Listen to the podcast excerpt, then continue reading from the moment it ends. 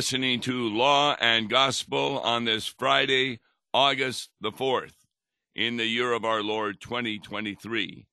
I'm Pastor Tom Baker, and we usually deal with uh, emails, but I want to talk a little bit about what we spoke with yesterday with Wes Reimnitz. He uh, brought in an article that we had received from President Harrison entitled what is a Lutheran? And the first few paragraphs had interesting information that I believe a lot of people are unaware of. It was about Thrivent. Thrivent was a fraternal benefits society that sells insurance, and it was begun by two Lutheran organizations. Well, guess what? In June, Thrivent put out an advertisement with a rainbow heart to celebrate Pride Month. That's the homosexual group. Now, many folks who own Thrivent products have asked the Synod for alternatives for life insurance and investments.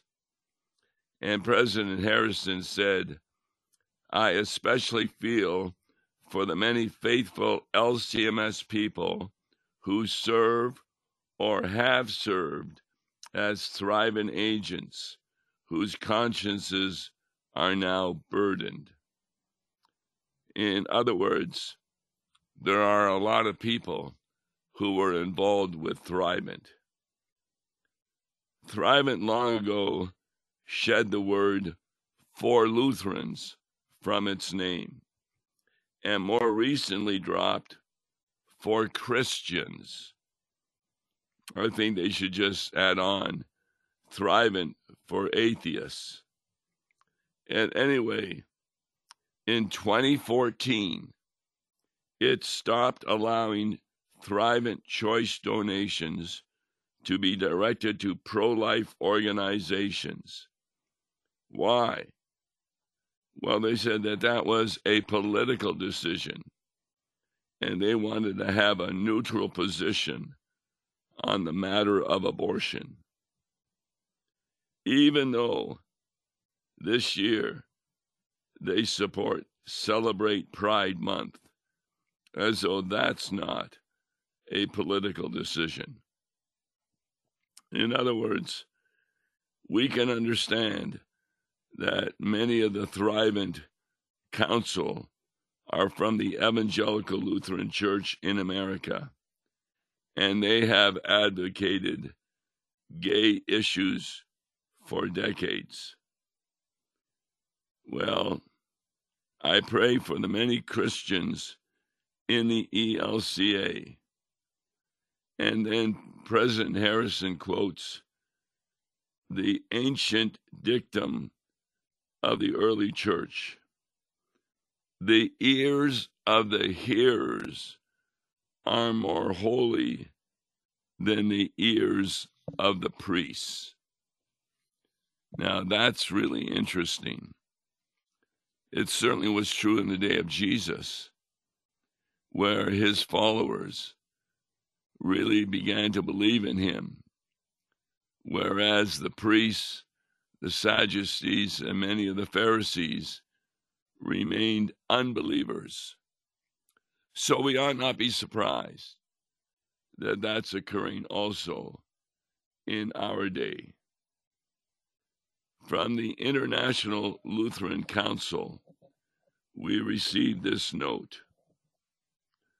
A protest and call for free religious speech in Finland. Finland. Wow.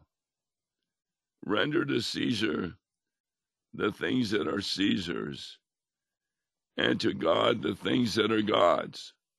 That's Matthew 22, verse 21.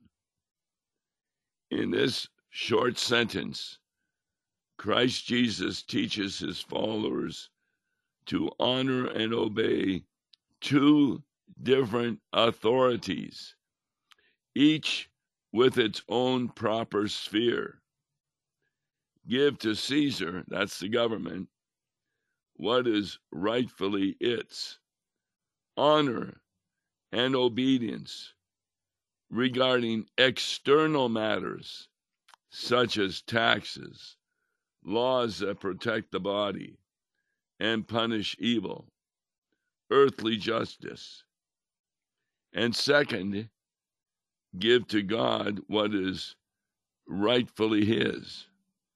Honor and obedience regarding internal matters such as baptism into Christ, a clean conscience through forgiveness, speech that praises God and witnesses to others, love that shows mercy, and hope that looks to God.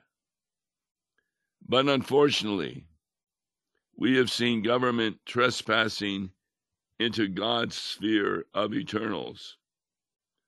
Acts 5:29 We must obey God rather than men is the Christian point of view. Well, government trespass has again occurred. In 2004, in Finland, the Reverend Dr. Juhana Pohjola, Bishop of the Evangelical Lutheran Mission Diocese of Finland, and Dr. Päivi Räsänen, Finnish Member of Parliament, expressed their deeply held, historically Christian beliefs on male female marriage and human sexuality, emphasizing God's good creation and the inherent dignity of all men. In 2021, the Prosecutor General of Finland regarded this as hate speech. Hate speech toward those with a homosexual orientation. And he brought charges. In 2022, the Helsinki District Court issued a unanimous, clear, and total acquittal, adding the following It is not for the court to interpret biblical concepts. Well, unfazed, the prosecutors appealed the acquittal. That was allowed under Finnish law. And they won a second trial to convict these two men of hate speech. This trial will be held August 22 to 24 this month, 2023, at the Helsinki Court of Appeals. This represents nothing less than a years long relentless attack against free speech, religious expression, personal moral integrity, and limited government's proper sphere of jurisdiction, which is also articulated in the Constitution of Finland the European Convention on Human Rights and in the International Covenant on Civil and Political Rights. We reaffirm the comprehensive June 25th, 2021 International Lutheran Council statements and the General Secretary of that is the Reverend Dr. Timothy C.J. Quill.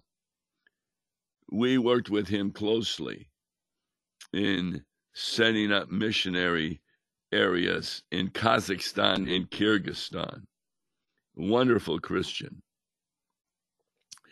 They wrote, A protest and call for free religious speech in Finland and international Lutheran condemnation of the unjust criminal prosecution of these two men, and a call for all people of goodwill to support the freedom of religious expression in Finland.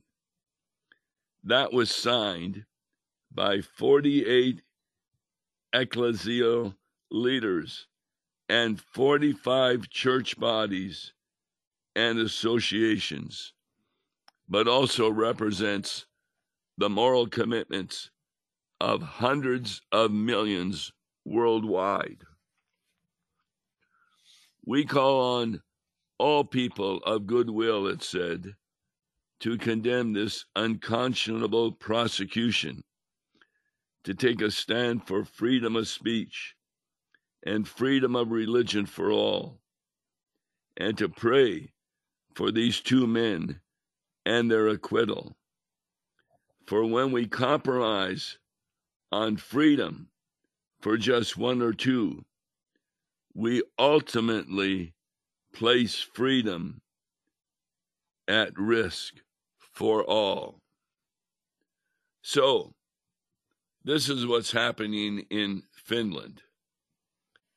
And yet, we can see its footprints in the United States. Even today, there are those who are being attacked for saying that a marriage should be done only between a male and a female. They're being attacked in the same way that those two men in Finland are being attacked for saying things that are inappropriate. It, it's so sad that the Supreme Court has made a ruling that gay marriage is legal because it certainly is not legal in the eyes of God.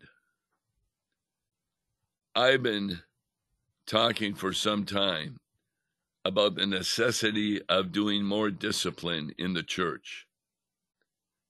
Discipline to whom? Political leaders? No, because many of them are not members of this denomination, but discipline towards members of the church in this denomination that no longer agree with the Bible. And there are many many differences that can be shown.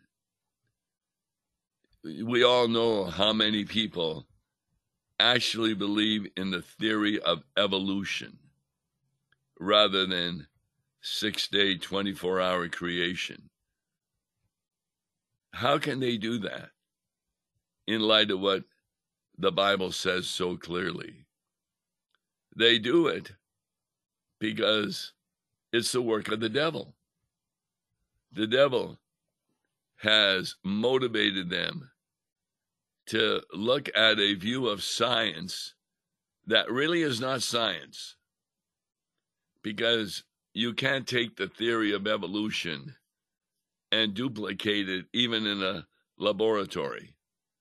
No, it still isn't possible to take a cat and make it into a dog or take a frog and make it into a giraffe. But but that's what evolution teaches. And Sunday school literature in some churches teach evolution rather than creation. In fact, you can go throughout the whole Old Testament and find teachings that are contrary. For instance, the crossing of the Red Sea is pretty obvious.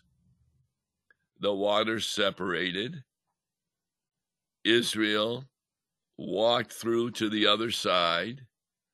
The Egyptians went after them, and they got drowned by the waters that were in two walls falling down upon them. But what do some people say? No, Israel got aside, went aside on boats, and the Egyptians chasing them in their chariots sank in the mud because the river wasn't that deep. That's actually was a teaching that I was told when I was at the seminary. And then, of course, the whole idea that there is a real devil.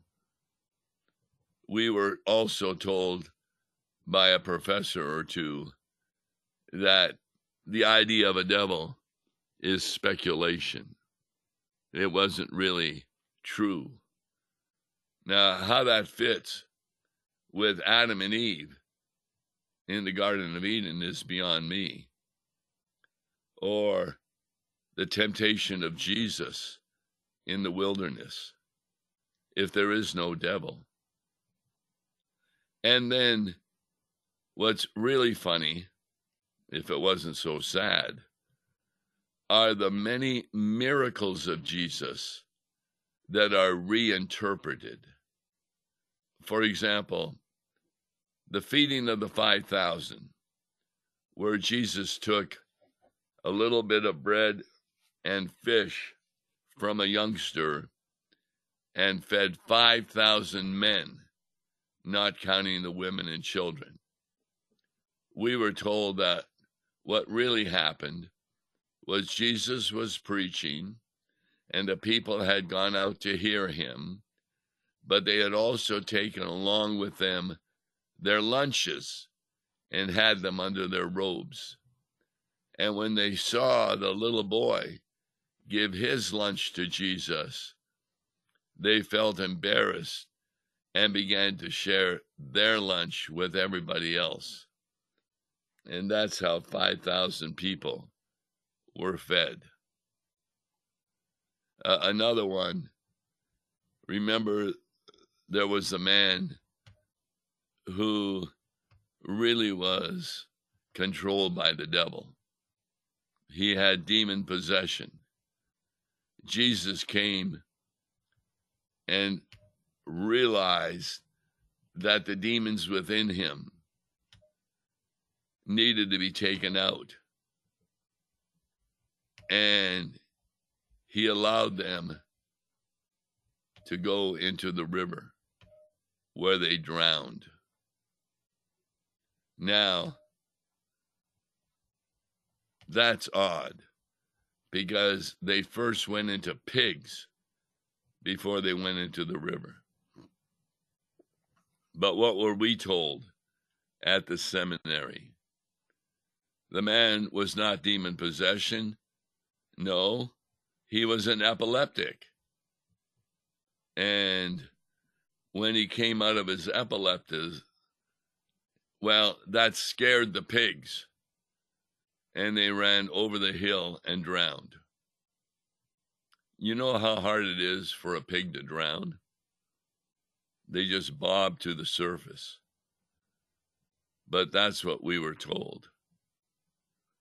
We even had one professor who did not believe that Jesus rose from the dead physically he only rose spiritually. In other words, his body was still in the grave.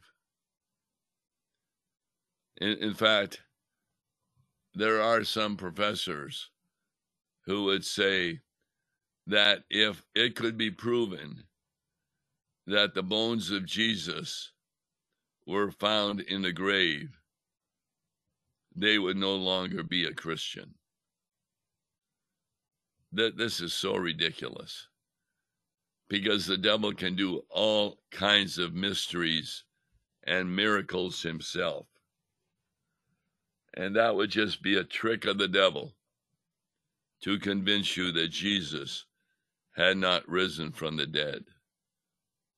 but he had risen from the dead.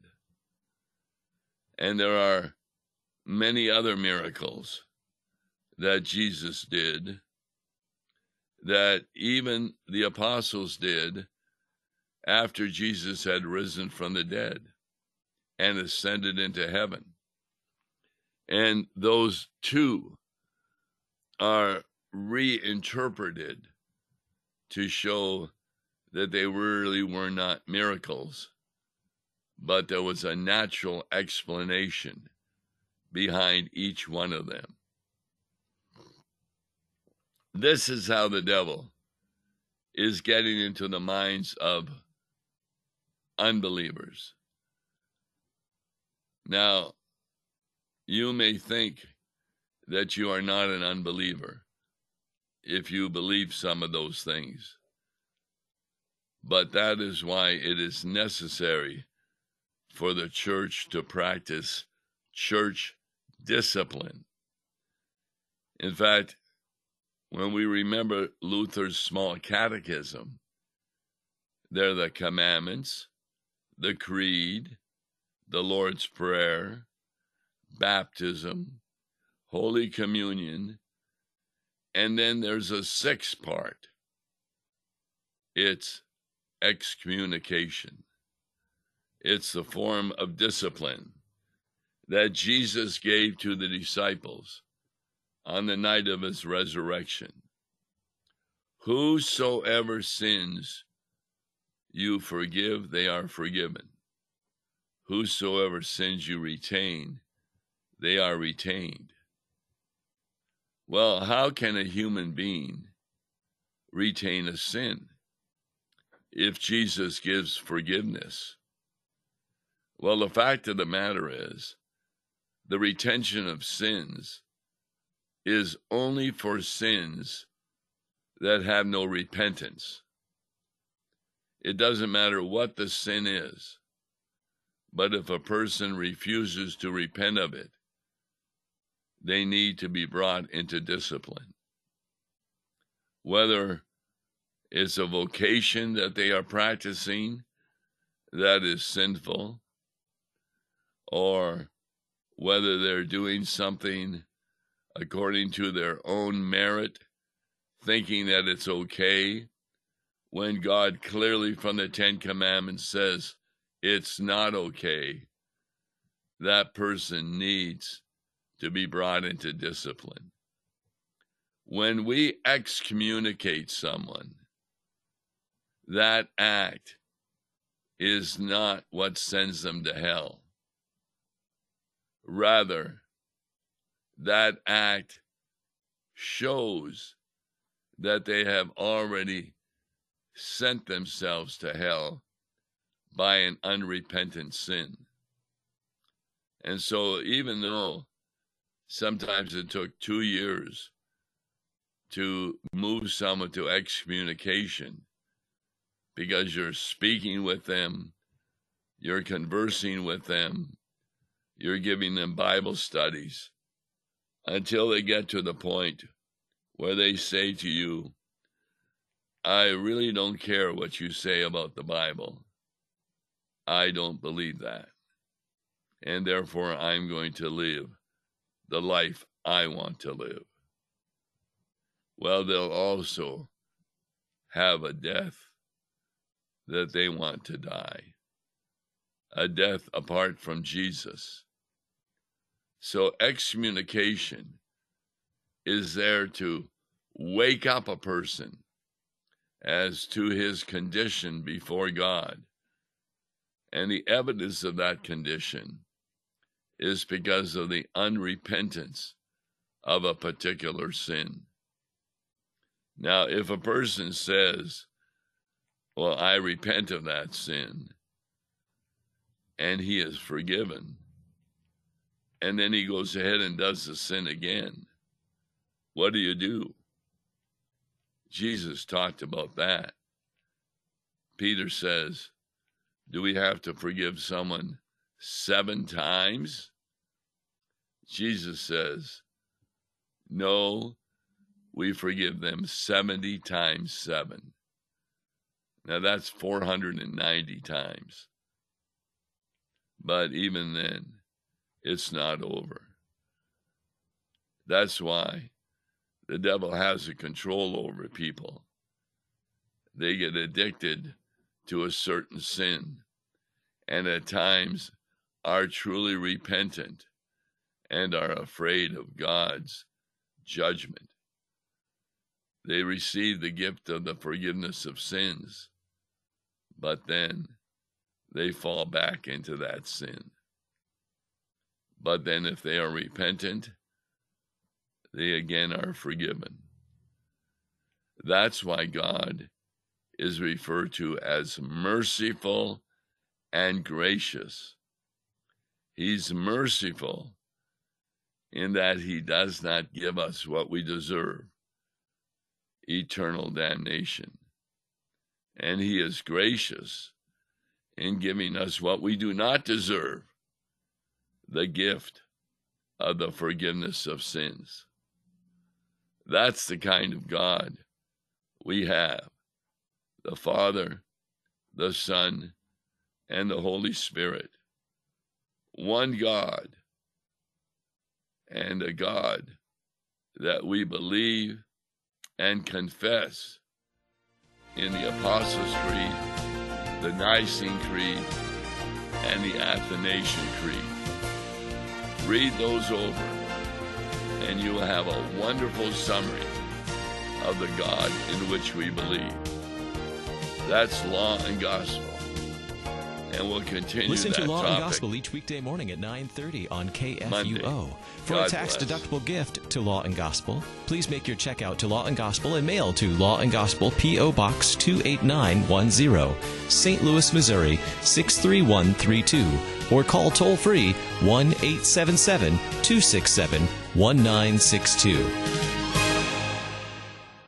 Views and opinions expressed on Worldwide KFUO may not represent the official position of the management or ownership of KFUO, the Lutheran Church Missouri Synod. If you'd like to comment on programs or topics heard on Worldwide KFUO, write us at KFUO, 1333 South Kirkwood Road, St. Louis, Missouri 63122. You can also leave a question or comment on our comment line at 314 996 1542. We are the messenger of good news, Worldwide KFUO.